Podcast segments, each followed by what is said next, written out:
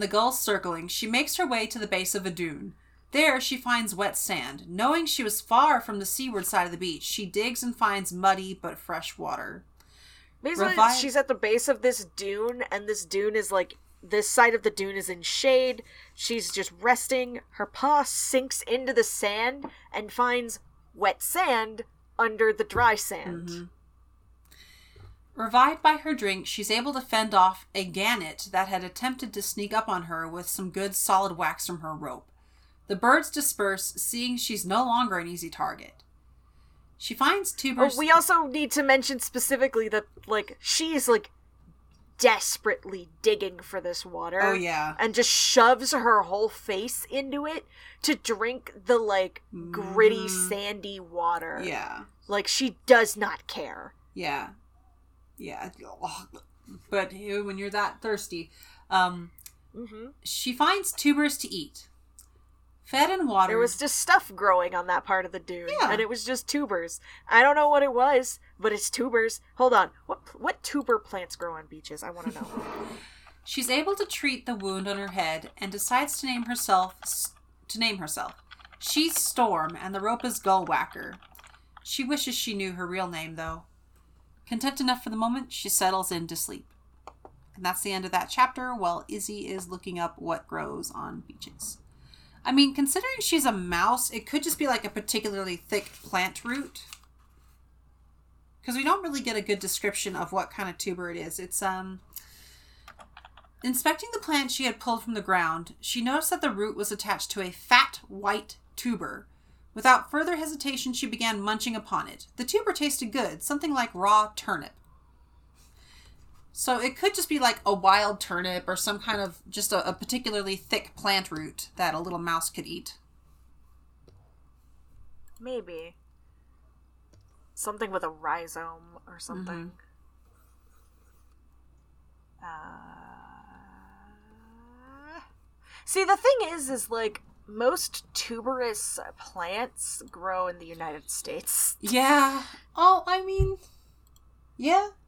What about carrots? So Turnips? it, it- No, turnips and carrots are from the old well, world, aren't like they? ones that grow on beaches. Oh, okay. Specifically, Listen, I can't get over the nutmeg thing. If they can have nutmeg, they can have pretty much any plant they want. There's also the marrow. Marrow weren't really introduced into England until like the I think it was the 1800s. There's a lot of things that they have here that are from the New World, just because Brian wants to have the good food there. And speaking of good food, the next chapter starts out with Friar Alder who is the current cook of Redwall. We meet him as he scorches his paw while adding plum juice to a hazelnut crumble, which give it to me. I want it so bad. like you don't even need to ask me the question at the end of the episode. This is what I want. Um, it's so, so good.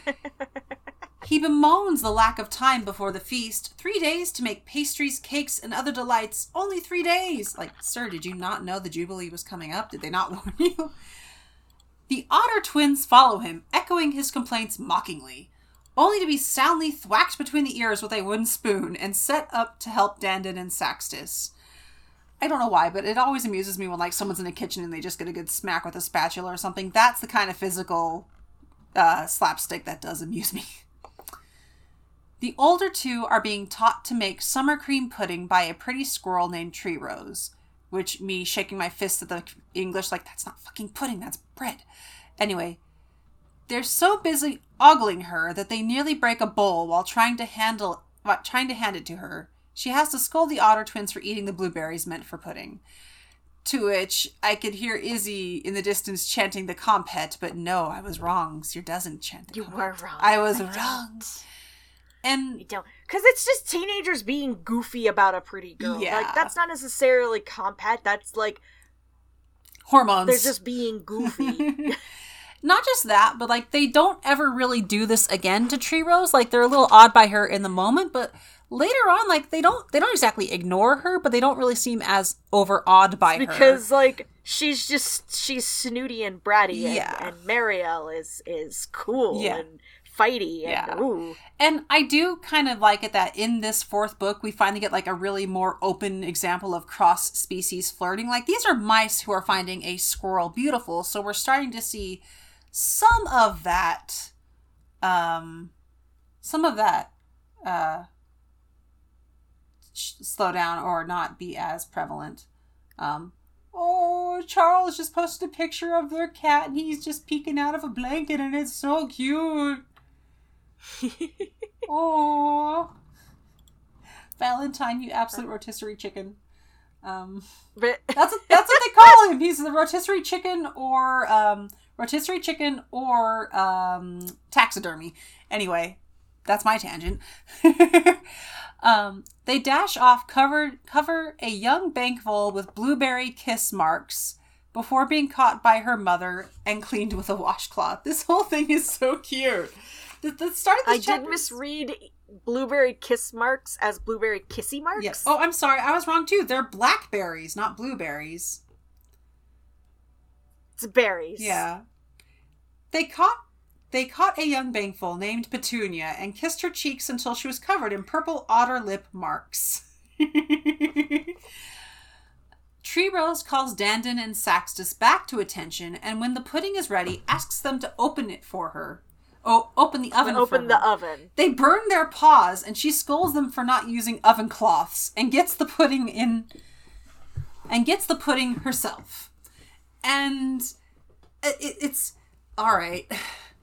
She's got that sharp kind of snooty behavior that I was just kind of like, She knows what she's doing, Yeah. and I was just kind of like, maybe, maybe this will go to. No, it doesn't. It goes. Sh her character goes where you think it's gonna go. She is a brat. uh huh. Which you know what, bratty character. I, I mean, we make a note of this later. I'm not going to get onto it now.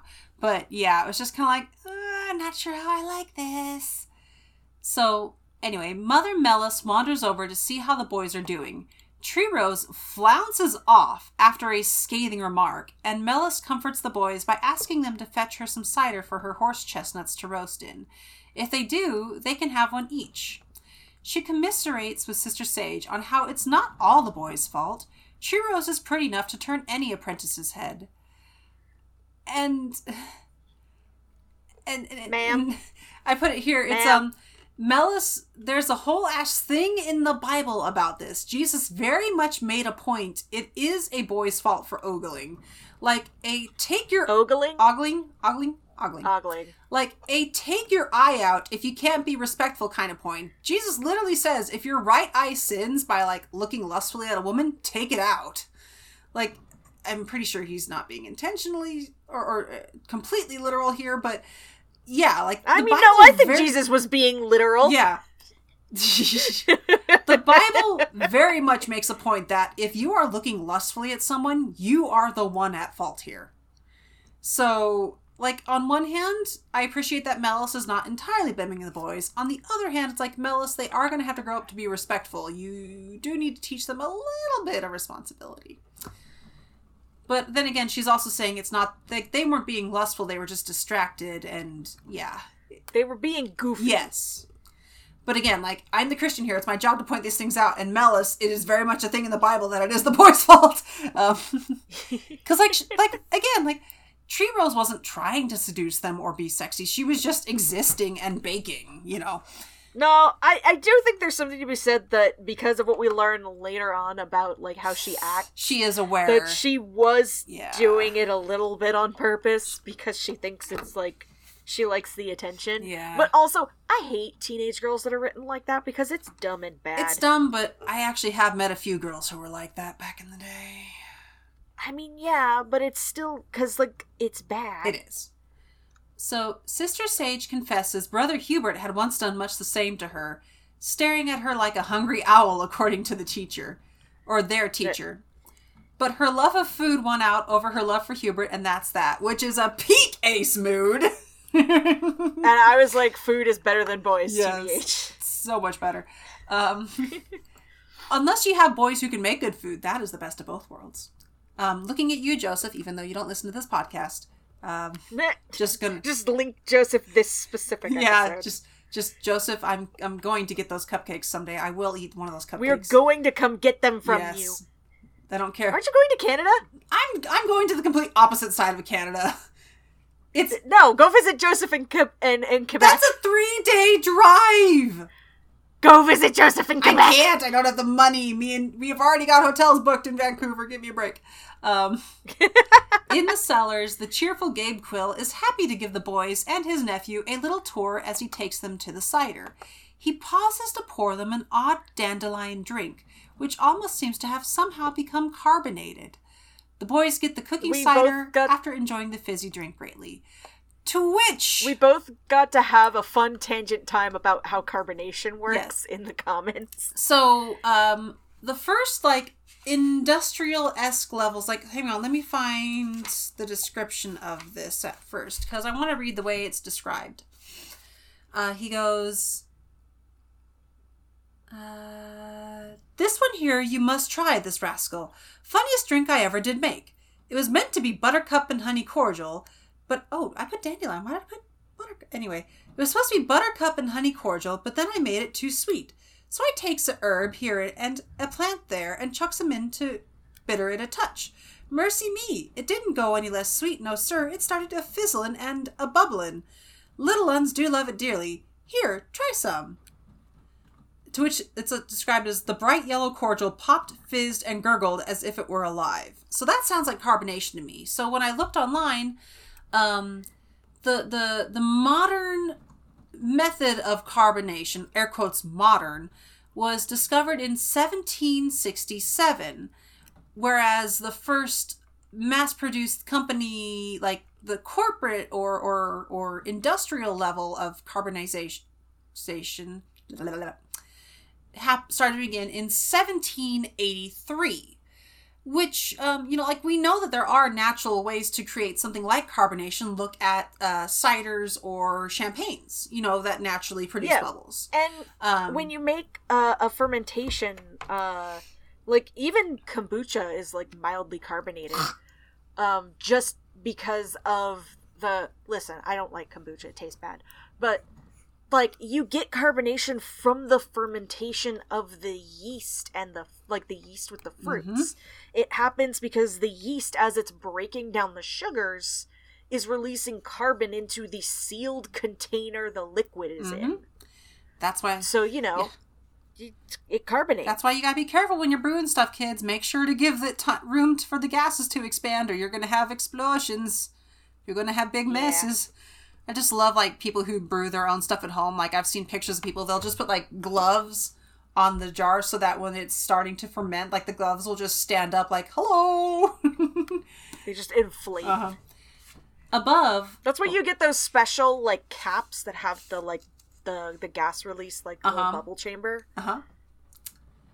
So I don't know what they're called. I don't ferment things. So above, poor Alder is having a proper fit, and I really sympathize with Alder here.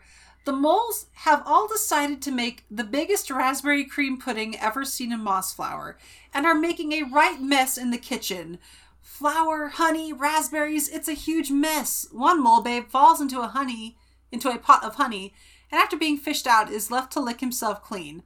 Father Alder faints, and the moles move him to a safe spot out of the way. Which you know what? If I He faints right into the cream. which you know what? If I only had three days to prepare the kind of feast that the red walls expect, and then the moles came in and just mucked everything up, I'd have a fit too. I'm on the brother side.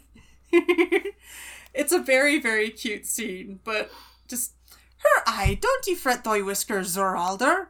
Yer, Burgo, triple some of thy raspberries in yer, and mind that garlic, don't go near him. Garlic. Garlic. That's because there's a mole. It wasn't mentioned before, but there is a mole who just fucking eats raw wild garlic. Uh, and he has to wear like he, he wears a pinch. He on his wears nose. he wears he wears a clothespin on his Because nose so he doesn't smell it because he doesn't like how it smells, but he loves how it tastes. It's like my guy. Sir, I'm so concerned about these moles. Um, The reason that we learn about this guy is because Simeon smells it when they're eating in like the first like the the first a bit when they're eating in the Great Hall and fucking it's just like oh somebody's eating wild garlic and we cut to this mole with a fucking clothespin on his nose. yeah. Abbot Bernard and Simeon observe the chaos in the kitchen. kitchens. Simeon calls Tree Rose to fetch her pudding out of the ovens. He can smell it just beginning to burn. The older man thinks she's a bit too efficient and snippy for her own good, so this may humble her a bit without ruining an excellent summer cream pudding. When she gets to the oven, the pudding has already been rescued by a dashing squirrel named Rufe Brush. To which Izzy demanded I do You gotta this. do it. You gotta do it. Lead away from the mic first. Rufio. There you go. I know that's more the, the villain way of saying it, but he's not an admirer. Sorry. no explanation. We are not. Rufio! We are not giving any explanation. Those who know know. if you know, you know. And if Dante Basco ever listens to our podcast, hi. God, that would be wild. Um, we love you, Dante. we do. He's not an admirer of Tree Rose, but she seems to be one of his. Mother Mellus calls the Dibbins to bed, and the abbot decides it's time he goes too. Simeon plans one more round of the grounds to make sure all the gates are secured and locked. To which, thank you! Finally, someone is checking on these dang gates! These stupid wicker gates. Gates! God, Jesus. Freaking thank you, Simeon. Four bucks! Jesus. I love how we're just like, the gates! Yes! Finally. It's been three books, and everybody forgets these gates fucking exist. Gabool's expected counter with Saltar is indeed set in motion by Gabool's ship, the Green Fang, encountering Saltar's. It's being captained by another rat, yada yada yada. Um, the sea rat turns his boat towards Terramort, all too eager to avenge his slain brother. He plans to sneak into the cove and kill any who resist. The rumor that a mousemaid almost took down Gabool boosts his confidence and his anger. The next day, he will challenge Gabool, and he is no mousemaid. In the banquet hall of the fort, Gabool is watching three dormice slave clean the bell. He hang on, scroll down. He threatens them with lashings if they get so much as a paw mark on the pristine metal. When the three poor, tired mice bandage their paws with rags of their clothing, a rat with an eye patch scurries up to report Saltar's ship has been spotted and will soon arrive around dawn. Pleased, Gabool asks if the traps are ready. To which, small tangent, I'm glad the three here didn't get whipped. Like, like they're in a bad spot, but at least they aren't getting whipped. Like, like Yeah. Gabool actually gives them a useful little bit of advice that helps them avoid getting punished, which is an odd little bit of mercy from him, but it's a, I'm one I'm glad to see. But it's also like humiliating them because they have. He's like, well, rip up your shirts and wrap your paws with them, and Yeah, literally only have the shirts on their backs, and now they don't even have right. those. So it's it's it's an it's a devious little thing that he's done. He's he's one on one hand, they're not going to get whipped. On the other, they've lost a little more of their dignity. Um, Yep. He praises the rat Grey Patch and offers some of his food and wine to him, promising him the captain's role if it all goes well. And you put a note in here about sweetmeats. Oh yeah, yeah, yeah. So like, I read this book when I was younger, but I didn't remember this bit, and so I didn't really learn until I was seventeen that sweetmeats meant preserved fruit. and kind of candied fruits in general. It's a kind of a general term. Yeah, it's it's really it's a weird term. Um, It can mean a few different for the longest time I thought, well, for the longest time I thought it just meant sweetened meat. Yeah. and that is not what it is at It, all. it's kind of for desserts in general as well because I think I remember reading somewhere that it can also refer to like um like specific types of breads that are like dessert breads and things like that. yeah, which is weird. It's Britain. I know it's okay? like a really old, and it's also like a really old term that's left over Yeah. from like medieval. some other like language shit because English is fucking weird. Listen, this poor language has been. It's not its fault, okay? I mean, it's kind of its fault. Mostly just because languages are made up by the people who use them, and so you know, yeah. it just kept getting uh used and edited and altered, and now it's this. Now it's what we use today, and we're just like, what the fuck does this mean? Where did this The- come from? What the, The fuck? bastard child of a little bit of Latin, a little bit of Norman French, a little bit of German, a little bit of whatever the hell they were speaking on England before the Romans came in and effed everything up. Um, English Gaelic. English Gaelic. Um, which is a dead language. is. It does not exist. Okay. So he praises the rat. Grey Patch offers some of his food, promising Captain's role. He calls out to the slaves, asking if they'd like fish to eat. They say they do, and he jokes that if, if they don't polish harder, the fishes will be eating them. They take the joke seriously and polish harder. The two go to watch the Dark Queen come into the harbor. Grey Patch thinks over how Gabool is becoming drunk on power. Killing captains on a whim is a bad sign, and he's known Gabool long enough to see the way things are going. While they eat and laugh, he begins to plan. Grey Patch is smart. It's very smart. And to the next chapter. The next day, Storm wakes up to find herself slowly being surrounded by toads. They want the water she's discovered. She plays at being asleep until the last moment, springing into action and wallops around with Gullwhacker. A particularly large toad comes forward, declaring this is their land and their water, and if she doesn't wish to die, she needs to move on. And like so I know that the intention here is like you can't own water, so this is bad, but also like this is their land and they're giving her a choice. Yeah. If they really really were like we want this water, this is our water, they would have just fucking killed her. Pretty much. But they're like no, we're giving you a choice. Like you can move on on your own or face the consequences of your fucking actions. And But Brian is, of course, playing into the colonizer thing like, no, I found it, therefore it's mine. Right, because Storm predictably chooses to fight instead, declaring this little bit of land is hers, and it's it's not good. Like everything with the toads in this book, it's like this is their it is their land, this is their home, this is what they live on, and they're treating them like, well, you don't deserve this land, we deserve it because we're better than you. It's like We found We it. found it's it. ours now. This is mine. Yeah. She even says, well, this is my water and my bit of land because I'm here and I refuse to move. And it's like, ma'am, that's not how that works. um, pretty much. um, Oi, like, yeah, at least in in this context Mhm. i'm gonna say if a, a in modern times if a homeless person squats in a building and is like this is where i'm living and that building is fucking abandoned yeah, a corporation cannot just come in and be like no this is actually ours like fuck you yeah. um but like the way that the toads speak and this has been in every single book that an amphibian has fucking shown up in they're like the way they speak and the way that storm talks about how they speak in in clicks and groks Mhm. It smacks of racism. There are so many languages that utilize like clicking and other mouth sounds, Mhm. and it's we we have to note that they are indigenous uh languages or African languages. Although the name of You know, the lead toy, the lead toad Oikamon, that's almost like an Asian-esque sounding name. You also kept uh uh uh misspelling it as Oyakamon. I did. Oi, It sounds like a Digimon. it does. Oikamon, yeah, I was sorry. It does sound like a Digimon though. Oikamon, the large toad. I think that's why you kept doing it. I think it. so. Um, Oikamon, the large toad, signals for his spiders to advance upon her with their tridents. She makes a good show of it, fighting fiercely with Gullwhacker until one toad scores a stab on her paw. They frogpile her, using their superior numbers to hold her down. Storm is only saved by the sudden arrival of three hares. and let me let me just i'm gonna i'm gonna read the bit let me get to it uh, Okay.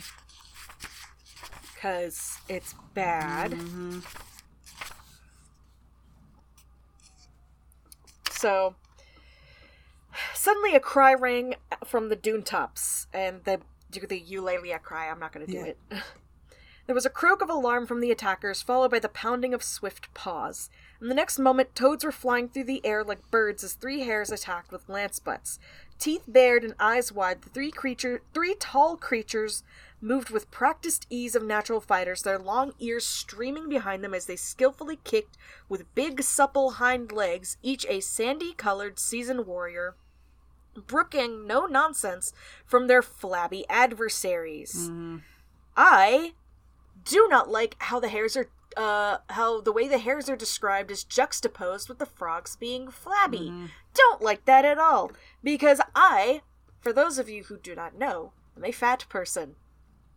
and fat is frequently in fiction, you know, associated with greed Mhm. and being bad and the the opulent excess of greedy individuals and I, d- I hate it. I don't like It's- it. it's bad. It's I not don't good. like it.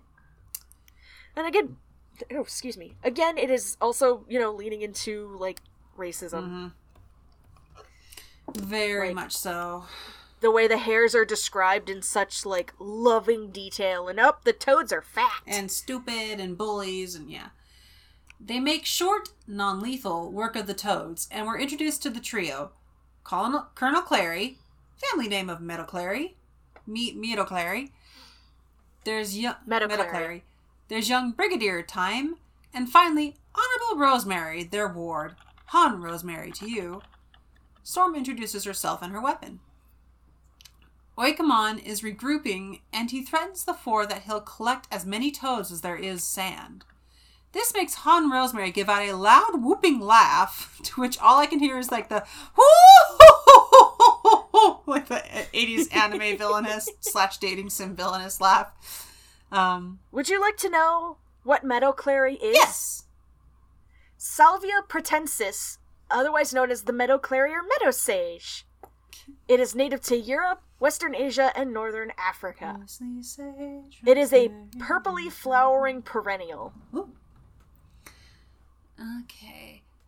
It's spelled meadow, like the word space clary. It is was shifted to be a name for this book because I tried just searching it the way that it's spelled because I don't know if you all have noticed in this book in particular and in a few others, the hares tend to be named after um spices And herbs, yeah. spices and herbs like basil. Basil. Um, I think some of the only ones were like um Buckstar and the ones from the yeah, we'll see more later. from from Redwall. The one not Redwall, the ones from Mossflower specifically were not named after uh, uh herbs and spices, but So they're we've got uh rosemary and thyme and meadow clary. Where's parsley and sage? Um, they're on their own orders. No toad will tell them what to do. He responds with another threat move on, don't come back, or he'll kill them. Clary steps forward and shows his prowess with the lance, disarming a toad with an easy flick. He explains who they are. The Long Patrol, under orders of Lord Rawnblade of Salamandastron, they will march where they like, when they like, and if Oikamon dares stop them, death will visit this place to which again it's this is another big reason why i dislike the hares they're the embodiment of that empire like attitude of i am superior i have authority anywhere i go and you will respect me because no place is really yours everywhere is mine to control we came here, therefore it is ours Mm-hmm. now. It's the like as individuals, the hares can be very funny and likable, yeah right? like i, I But like the one who's introduced later i like him a little more you know because he's not a military man. exactly Uh, the ones who tend to be, you know, just one-off goofballs and aren't, you know, militia, uh, tend to be the ones that uh, we like more. But like the ones that we normally get represent, honestly, to me, the worst of English white military men Yeah. and like their culture, like that old like uh, Winston Churchill like carry on kind of vibe. Mhm. It's bad it's very bad it's because they're uh, fun fact about winston churchill that man was aggressively racist Mhm. he destroyed like whole like like s- towns of people in india and like the the apparently like the the person in charge of like indian affairs likened his methods to hitler's yeah yeah, like Winston Churchill was not a good dude. And everybody's like, oh, but like World War II and her, it's like, yeah, that doesn't make him a good No. person. So, uh, Oikamon calls off his warriors sullenly. Before they move on, the hares inspect Storm's injured paw. Hon Rosie patches her up quite cheerfully, to which we both made little notes. Um, Why is there so much horse terminology? Yeah.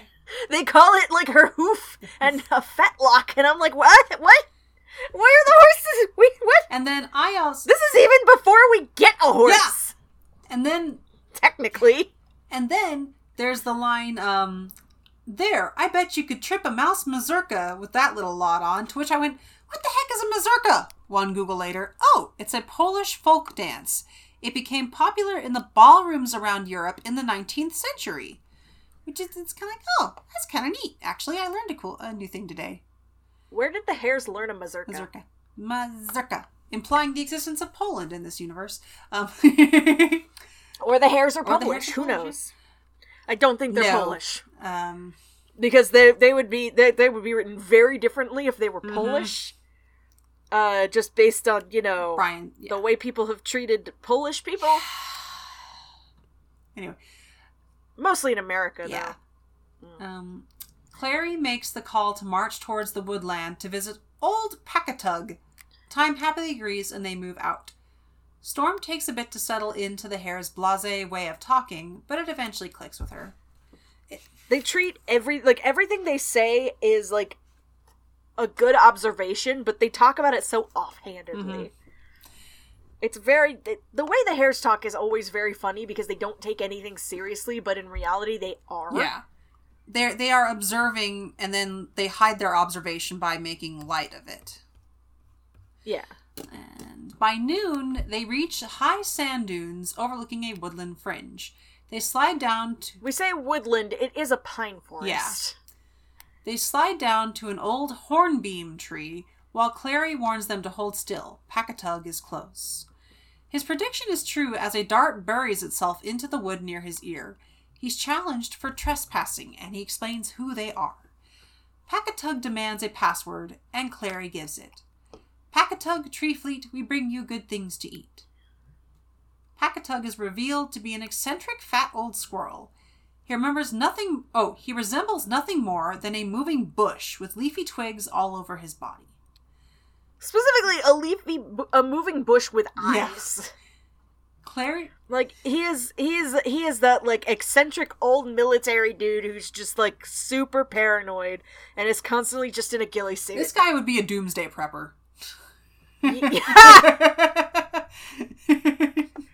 we can't make jokes about that because those people are exceedingly dangerous. Oh. Clary reveals the food they brought for him, and Packatug nearly claws it out of the sack. He's told to take them to his he's yeah, told to take them to his hideaway so they can eat comfortably, and so he leads them there. Clary whispers to Storm that Packatug is a very odd fellow. Paranoid but mostly harmless if you follow his rules and offer food.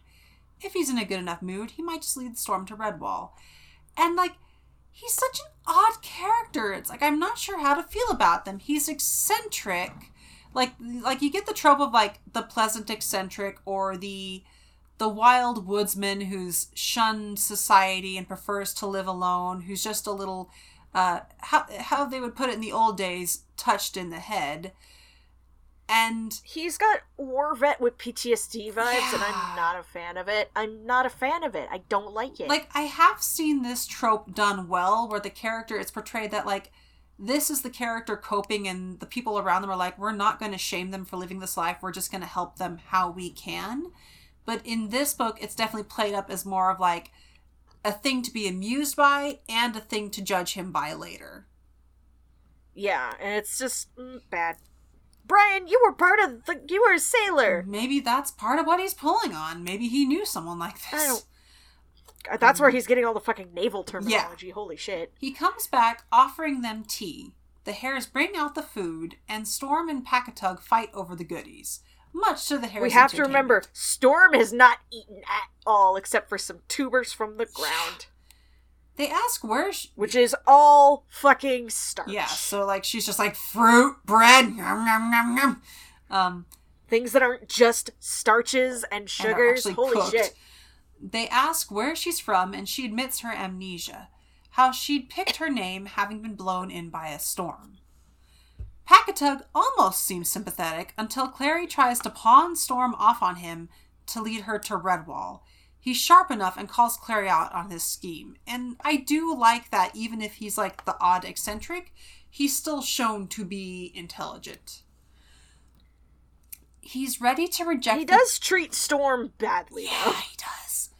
He's ready to reject the job. Storm is offended that the Hares think her so weak, but they explain they only want to get her back to her own kind. Which is like, Brian? What the hell? Um, Don't you know, obviously all mice are from Redwall, don't you know? right? Don't. I'm sorry. How you? Don't, you cha- know? Don't chuck know. Don't you know? oh golly, yeah. Don't you know? Um, first, Don't you know all mice are from Redwall? Yeah. anyway, God, fucking Jesus. hurt and offended now, she heads out, finally hitting Packatug's sympathy. He agrees to take her with conditions. you type out Packatug as Packalug. oh, Packalug. First, he gets.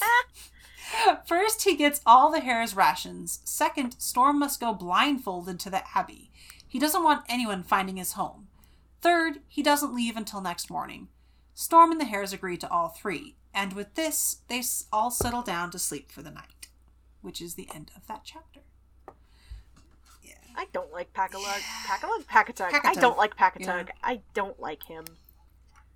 I don't. Like, I feel like if Brian had written him just slightly differently, he would have been a more enjoyable character.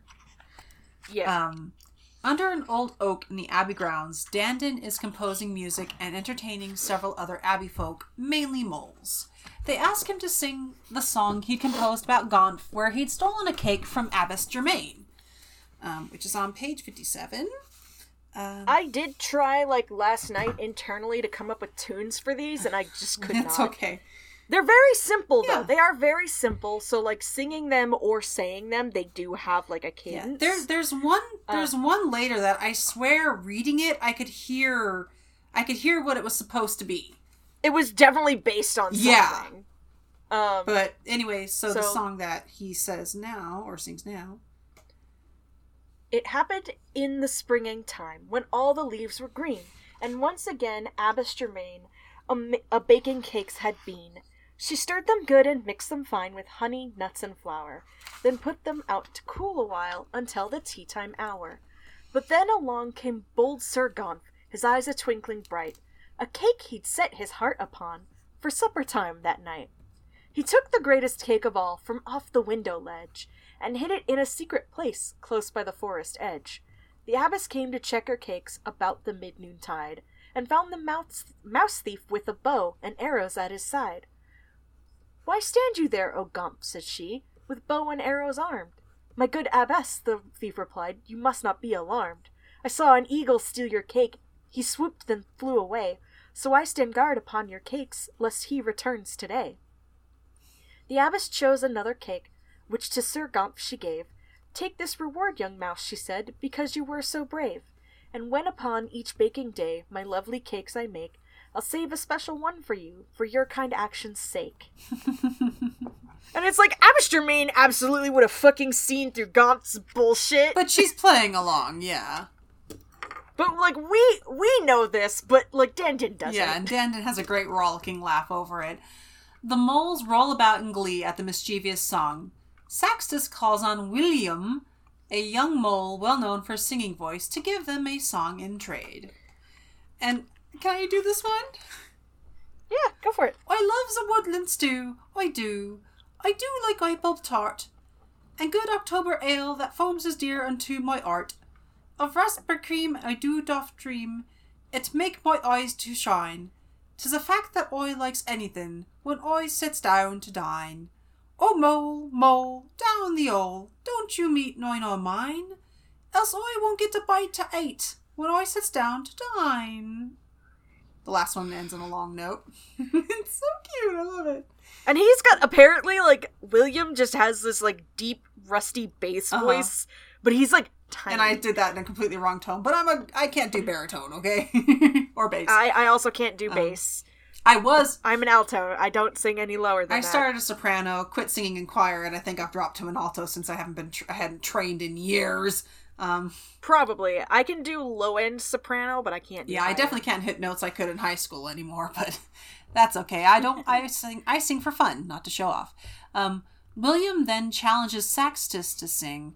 He. Oh, sorry. Small quick tangent. I just remembered. Saxtus's name bugs me because Saxtus is a butchering of the Roman name Sextus, which means the sixth born or the sixth.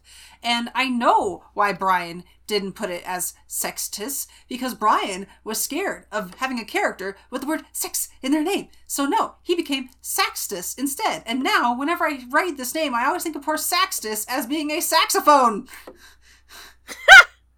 Brian, you coward! Just use the Roman name. Anyway, He probably just didn't want to. he didn't to. want to. He shyly denies until Dandin kindly suggests he recite a poem instead. Sorry, I just went off there. Um, he recites one he found a while back. He doesn't know the meaning, but he likes the words. To which, if you would like to, you All can right. read this one. Yes. The wind's icy breath o'er the land of death tells a tale of yet to come.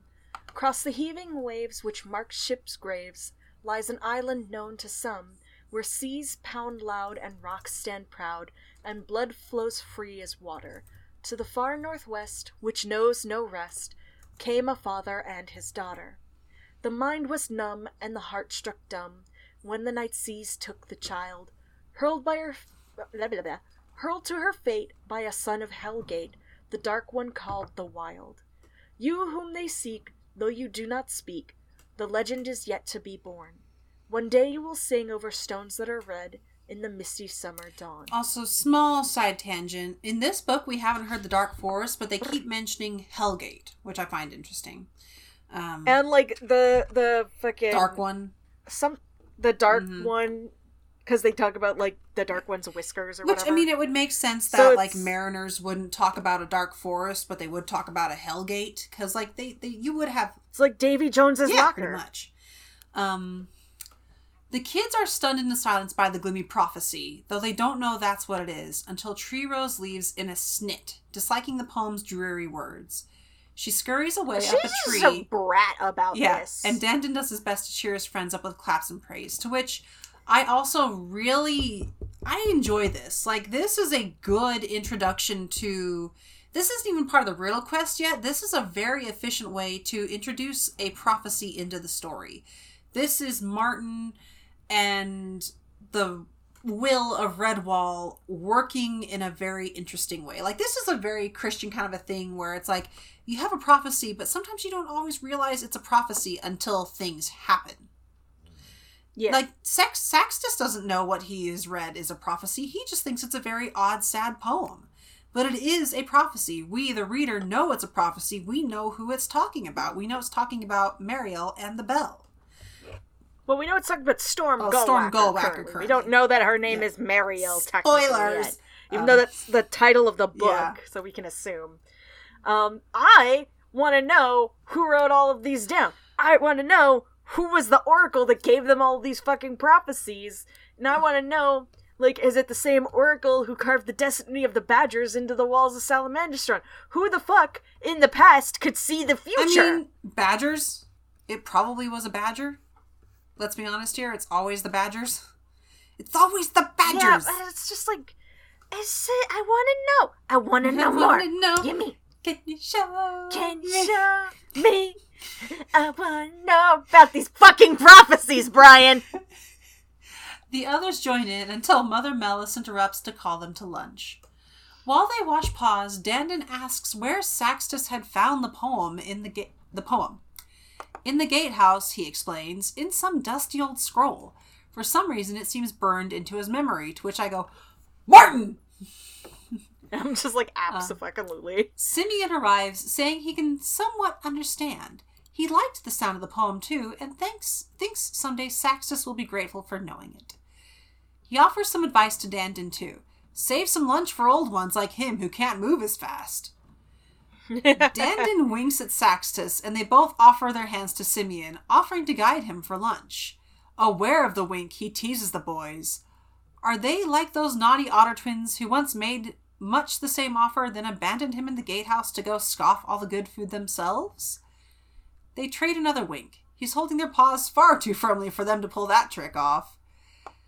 How did he know they winked? I'm I'm guessing it's a You can't hear somebody wink. I'm guessing It's not like a cartoon. It's not like SpongeBob where whenever they wink, it makes that little bloop noise. it's probably like him guessing and just having fun and or like you know like sometimes when people wink they'll bob their head or like maybe the mischievous like this the two of them being mischievous and he knows how the kids are like or the Dibbins are like so he's just having fun with them. So, I think that's more like him just having fun and making a good educated guess. Maybe. Yeah. I'm suspicious. Suspicious. Jumping over back to Terramort. Simeon is sus. Simeon. I'm gonna stop now. That's outdated now. That's an outdated. I'm on meme. Tumblr. No meme is outdated. That's fair. I did come back to Tumblr. Yeah, I don't know if I have seen. seen. I've reblogged stuff from you. Like for those who don't I haven't actually checked Tumblr at all. for those who don't know, if you want to follow me on Tumblr, uh, it's uh, lots of squirrels.tumblr.com. and I'm Kitsy in a box on Tumblr as well.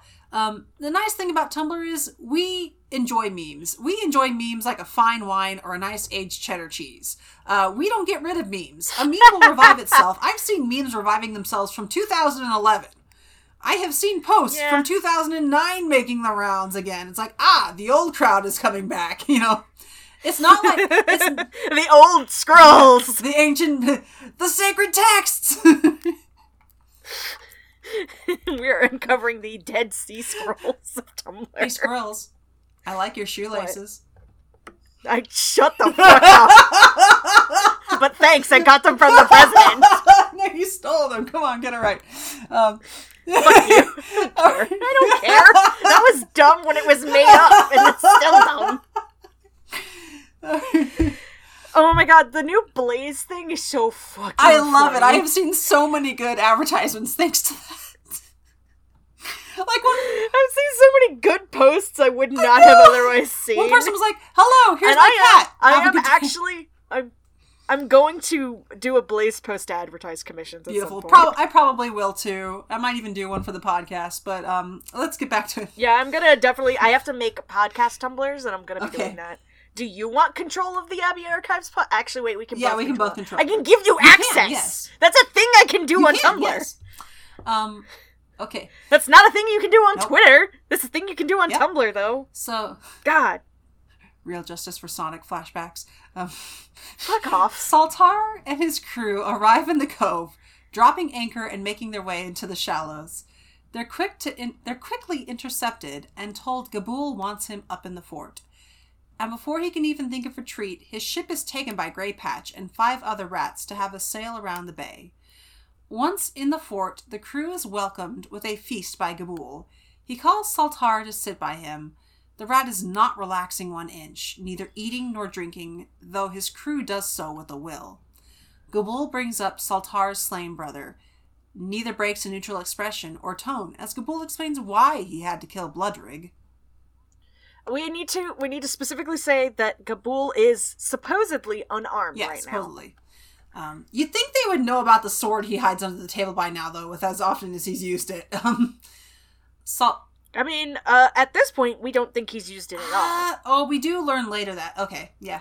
We learn later that he's used it at least once, but I think um, Saltar wasn't there for that encounter. Yeah, Saltar wasn't there He because he would have known what had happened. Yeah. Yeah, so- he was not there. Saltar openly challenges Gabool, who still plays calm and innocent, until Saltar brings up his defeat by the hands of a mousemaid, which sends Gabool into a rage.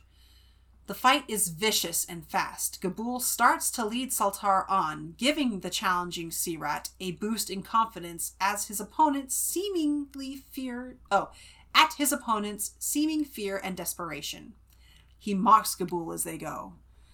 Blinded by Gabool's seeming weakness and confusion, he's turned around just to where Gabul wants him. With the thrust of a torch, he sends Saltar onto the blade hidden by the wall hanging. Hopping onto the table, he declares his kingship once more, demanding those around him to cheer his name. They do.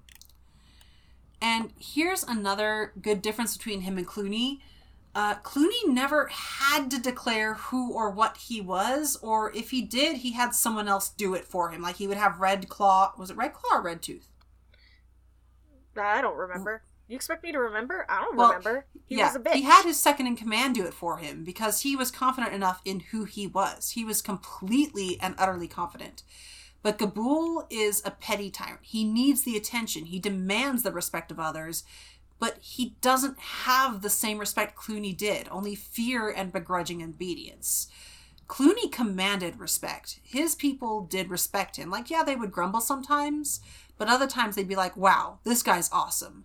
Gabool, no one likes every him. single one of yeah, every single one of Gabool's men are also his enemy, and they don't respect. Also, they don't respect a leader who tricks his way into a win one on one. Granted, that's just how the pirates be, and they're all like that. But it's also like, mm, but also, did you really win? Exactly. He's dead. But also, mm, did you really Yeah. win? The cheers are cut off by a half drowned rat stumbling into the hall to report Grey Patch's theft of the Dark Queen, and why he'd done it. The rat tells Gabool how Grey Patch had called him too wild and treacherous and left to find a harbor safe from him.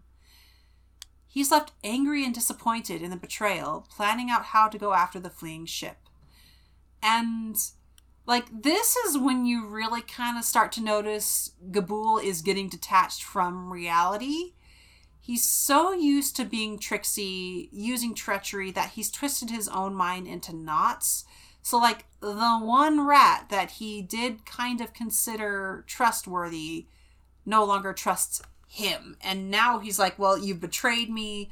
I'm so disappointed. What do I do about this?" You know, yada yada and like this is him really starting to detach from reality. Tablet, stop being a little pain in the ass. Um, it's doing the black flicky thing because the cord's all bunged around. Um, Yeah. Kit also could not remember how to spell knots as in K N O T. I was tired. Yeah, And- like Graham was like, "Is it is it knots with a K or knots without?" Yeah. and I responded with not nautical knots. I'm proud of you. I do it again later. you do. Um, of his fleet, only three are at the island, and all are unseaworthy. The other four are out to sea and won't be back until the next full moon. He's we don't get a specific time frame of when the next full moon is. It's just there's th- th- they're not going to be back, right, and you assume for like at least a month, but also it's not actually at least a exactly. month. Um, he says as soon as they are, they will be sent back out again. Whoever catches and kills Grey Patch will be his second in command. The other three boats are to be repaired and stocked with house slaves to work the oars and ordered to be ready to leave by two days' time. That's the end of that chapter.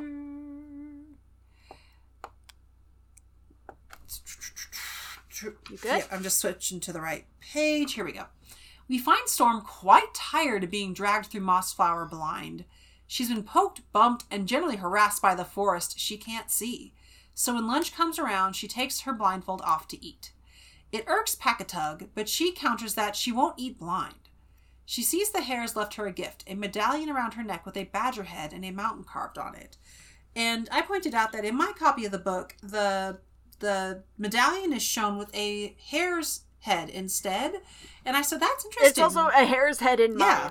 And I said, that's interesting. Like maybe this is a remnant from an earlier draft where it was a hare instead of a badger. Um, Or the artist misread yeah. it.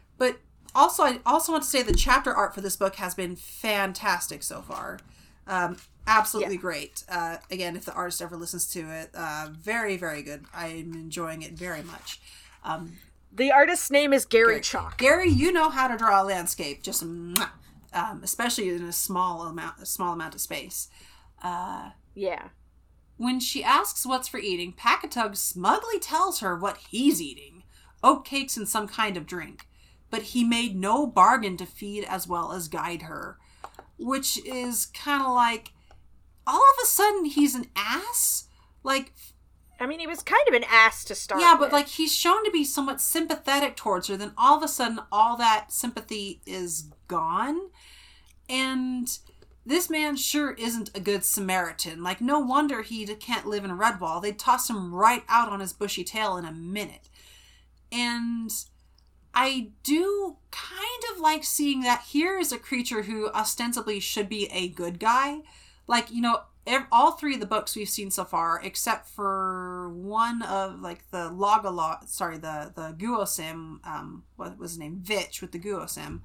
Like everyone else we've seen has been relatively a good creature, but here is one of the air quotes good creatures who is ostensibly acting as snellfish and as much of a jerk as any air quotes vermin so it's it's interesting to see Brian starting to introduce characters like this who we would have thought previously like he would still be a good guy no matter what. But no he is actually being quite an ass. Um and speaking of she rightfully calls him a greedy branch bound old miser. Annoyed with her back talk he tells her to blindfold herself. When she refuses he tries to dart her but she uses Gullwhacker to knock the blowpipe from his mouth and sting his nose. She tells him to stay where sh- to stay still while she eats, and he complains as he applies a leaf poultice to his stinging nose. Having split the provisions in half, she sends Packatug on his way, and after a leisurely lunch, takes off on her own to Redwall. She tosses Gullwhacker in the air, trusting to luck, follows where the knotted More like Right. Martin. Follows where the knotted end points. She marches on, keeping the sun to her back. Come nightfall, though, she becomes completely lost and dispirited. A campfire catches her eye. She finds the fire tended to by a funny gesture of a hare singing an odd little ditty. To which I put, God damn it, this book is going to be hare heavy, isn't it? It is such a strong start, too, and the minute the hares arrived. yes, he's singing an odd little ditty. Oh, this is the one that Let me get there. I I feel like this is based on it's the Cleo, it's the AO, the thing that makes me think like this is based off of something. If I were a stone, I'd lie alone amid the earth and clayo. To some good beast, he picked me up and threw me far away. Like that, that cadence. Yeah, it's very It's one that's really easy to make up Mhm. to. Lolly too, diddle um, rinky doo, skittle dum. There's bread and cheese and cider, said the hedgehog maid who sat to supper, but now 'tis all mm-hmm. in cider. she And he's just this funny little mm-hmm. hare dressed in jester's mm-hmm. attire. Half green, half yellow. she steps into the firelight and sits down near him. He acknowledges her with a wink and continues the song. Now my grandpa, he was by far a dreadful fat old liar. It's cold in the river tonight, he said, as he sat upon the fire. Till my old grandma came along and hit him with the ladle. There's another egg been cracked, she laughed, as she set him on the table. Doodle oo lolly tum, tiddly oodly iddly um. I loved a rabbit's daughter, and she fed me on pots of tea made out of boiling water. He's a regular March hare, speaking in twisting play on words and doubling back upon what he said. Storm handles it pretty well and manages to guide the conversation somewhat. He's going to Redwall too, has a Haralina as an instrument, and is quite smitten with Hon Rosie. Which I'm 80% sure this is a bullshit pun Brian is playing on us because Google is showing me oh, absolutely. yeah, there's a variety of string instruments, but none consistently, and I'd hazard it as a variant of a harp or a dulcimer, but he's strumming the strings and not quite striking them, so it's probably not like a pure dulcimer or a harp either way. Um, Hold on.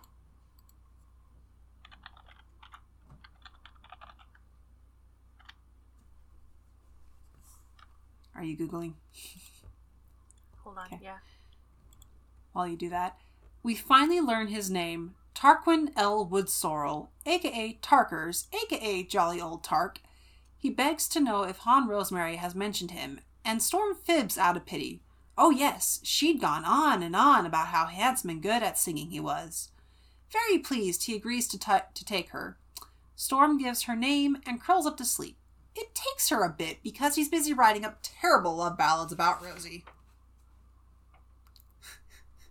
I cannot find what instrument this would be. I thought there was like something like the name for like small guitars, but that no, it, I think it is probably just a play off of a harp or a dulcimer, and the harolina is just his own like invention slash name. yeah. Like, I mean, you've got stuff like hurdy gurdies out there, so why not a harolina? Also, yes, the chapter art for this next chapter is like, oh, It's so fucking funny. oh, and yeah, so Tarkin L. Wood Sorrel, aka Tarkers, aka Jolly Old Tark. Fun fact of the day for all of you. Wood sorrel is a white clover look-alike with little yellow flowers, and it's completely edible, the same as white clover. You have probably mistaken wood sorrel for clover. Because it looks almost exactly the same. It's just uh where clover uh leaves are uh smooth around the edge and much more rounded. Wood sorrels have a weird uh like edge to them and they're less like round in that way and they're edible you can just munch Even I am edible. But that children is called cannibalism and is generally frowned upon in most societies. Oh, God, that movie was bad, but that line just sticks in my head.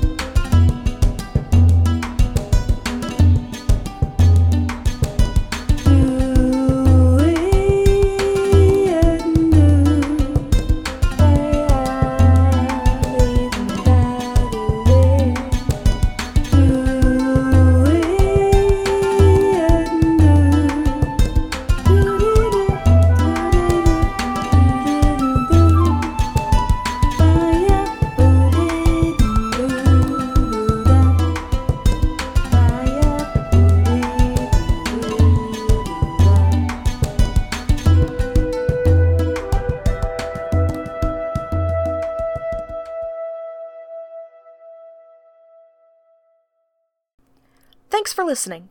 If you like this podcast and want to help keep it going, please consider donating to our Ko-fi, linked in the description below. Follow our Twitter and Tumblr at Abbey Archives and join our Discord. This podcast is part of Hearthside Enclave, and some other shows you might like are Hope's Hearth, a solar hope punk actual play podcast, and Post Apocalyptic News Radio, a Fallout inspired audio drama.